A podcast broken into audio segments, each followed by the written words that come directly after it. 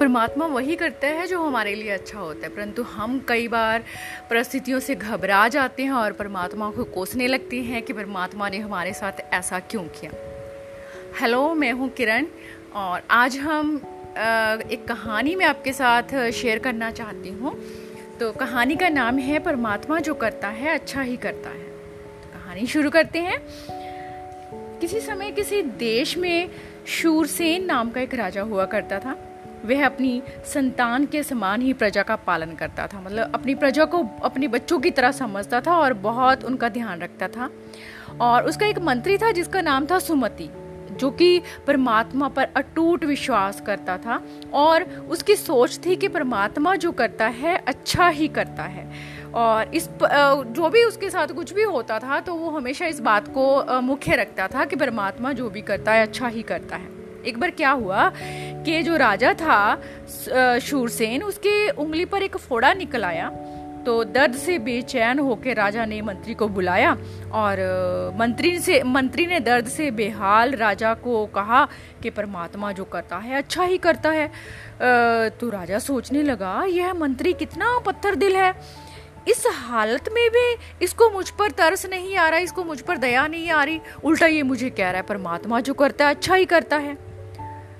तो कुछ समय के बाद रोग बढ़ जाने के कारण उस राजा की उंगली जो थी वो बहुत ज़्यादा खराब हो गई और राजा की उंगली गल गई। तो उंगली को अगला, जो अगला भाग था वो काटना पड़ा। तो राजा इस बात को लेकर बहुत ज़्यादा निराश रहने लगा, उदास रहने लगा।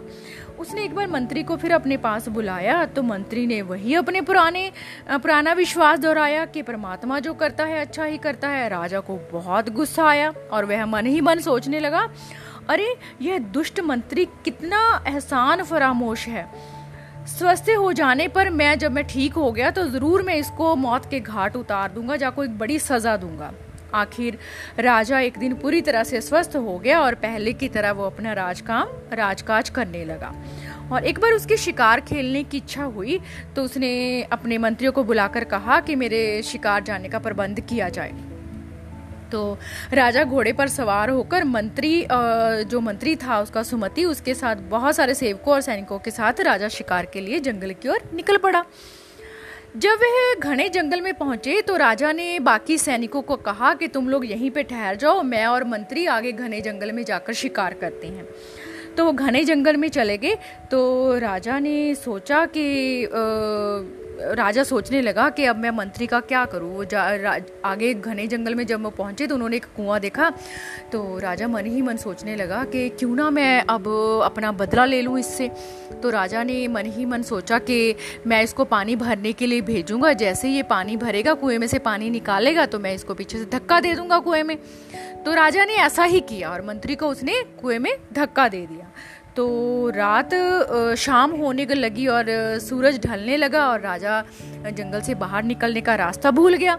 अब शाम जब होगी तो जंगली जानवर भी घूमने लगे। राजा बुरी तरह से डर गया।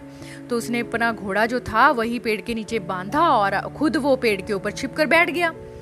तो जब रात बहुत ज़्यादा होगी तो किसी दूसरे राजा के जो सैनिक थे, वो जंगल में आए। उन्होंने पेड़ के नीचे घोड़े को बंधा हुआ देखा तो वो मन ही मन सोचने लगे कि ज़रूर इसका सवार भी कहीं आसपास में होगा। तो उन्होंने राजा को पेड़ पे छिपे हुए को देख लिया और उसको पकड़ लिया और उसको बंदी बनाकर ले गए। और वो सो खुश थे कि चलो ठीक है, राजा ने सुबह चामुंडा देवी को बलि देनी है तो हम इसकी बलि चढ़ाएँगे। तो जैसे ही सुबह हुई और उन्होंने राजा शूरसेन को वो दूसरे राजा के आगे पेश किया। तो राजा बड़ा खुश के, चलो, चामुंडा देवी को इसकी बलि बलि चढ़ाएँगे। तो उसके बाद क्या हुआ कि जब बलि की तैयारियाँ शुरू हो गई, जैसे ही जल्लाद ने राजा को मारने के लिए तलवार उठाई तो उस राजा की नज़र, राजा की शूरसेन की कटी हुई उंगली पर उंगली पर पड़ी। तो उसने वो राजा चिल्लाया कि, बंद करो बलि देना, ये तो अंगहीन है, हम इसकी बलि नहीं चढ़ा सकते। तो राजा जो शूरसेन था उसने अपने प्राणों की खैर मनाई और वहाँ से भाग आया।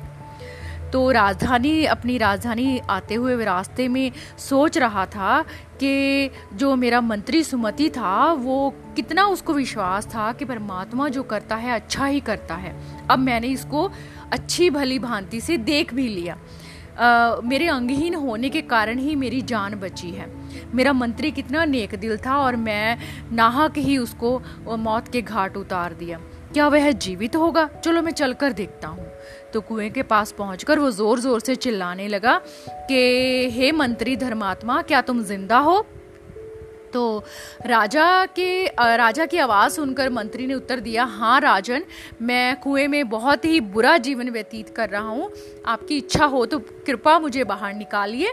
तो राजा ने मंत्री को कुएँ से बाहर निकाला और अपनी गलती की उससे माफ़ी मांगी और मंत्री ने फिर कहा, महाराज, परमात्मा जो करता है अच्छा ही करता है। मेरा कुएँ में गिरना भी एक अशुभ एक शुभ लक्षण था, एक अच्छा लक्षण था। अंगहीन होने के कारण आप तो बच जाते, परंतु मुझ भले अच्छे मनुष्य का मौत से छुटकारा पाना असंभव होता। तो इसलिए मानना पड़ता है कि सब कुछ परमात्मा हमारी भलाई के लिए करता है और अंत में वो दोनों खुशी खुशी अपनी राजधानी लौट गई तो इससे हमें क्या पता चलता है कि हमें कभी भी अगर हमारे साथ कुछ बुरा होता है जब हम मुसीबतों में कई बार आते हैं तो हमें परमात्मा को कोसना नहीं चाहिए, बल्कि पूरे सब्र और संतोष के साथ उन चीज़ उन मुसीबतों का सामना करना चाहिए, क्योंकि परमात्मा हमेशा जो भी करता है, वो हमारी भलाई के लिए ही होता है। बहुत शुक्रिया।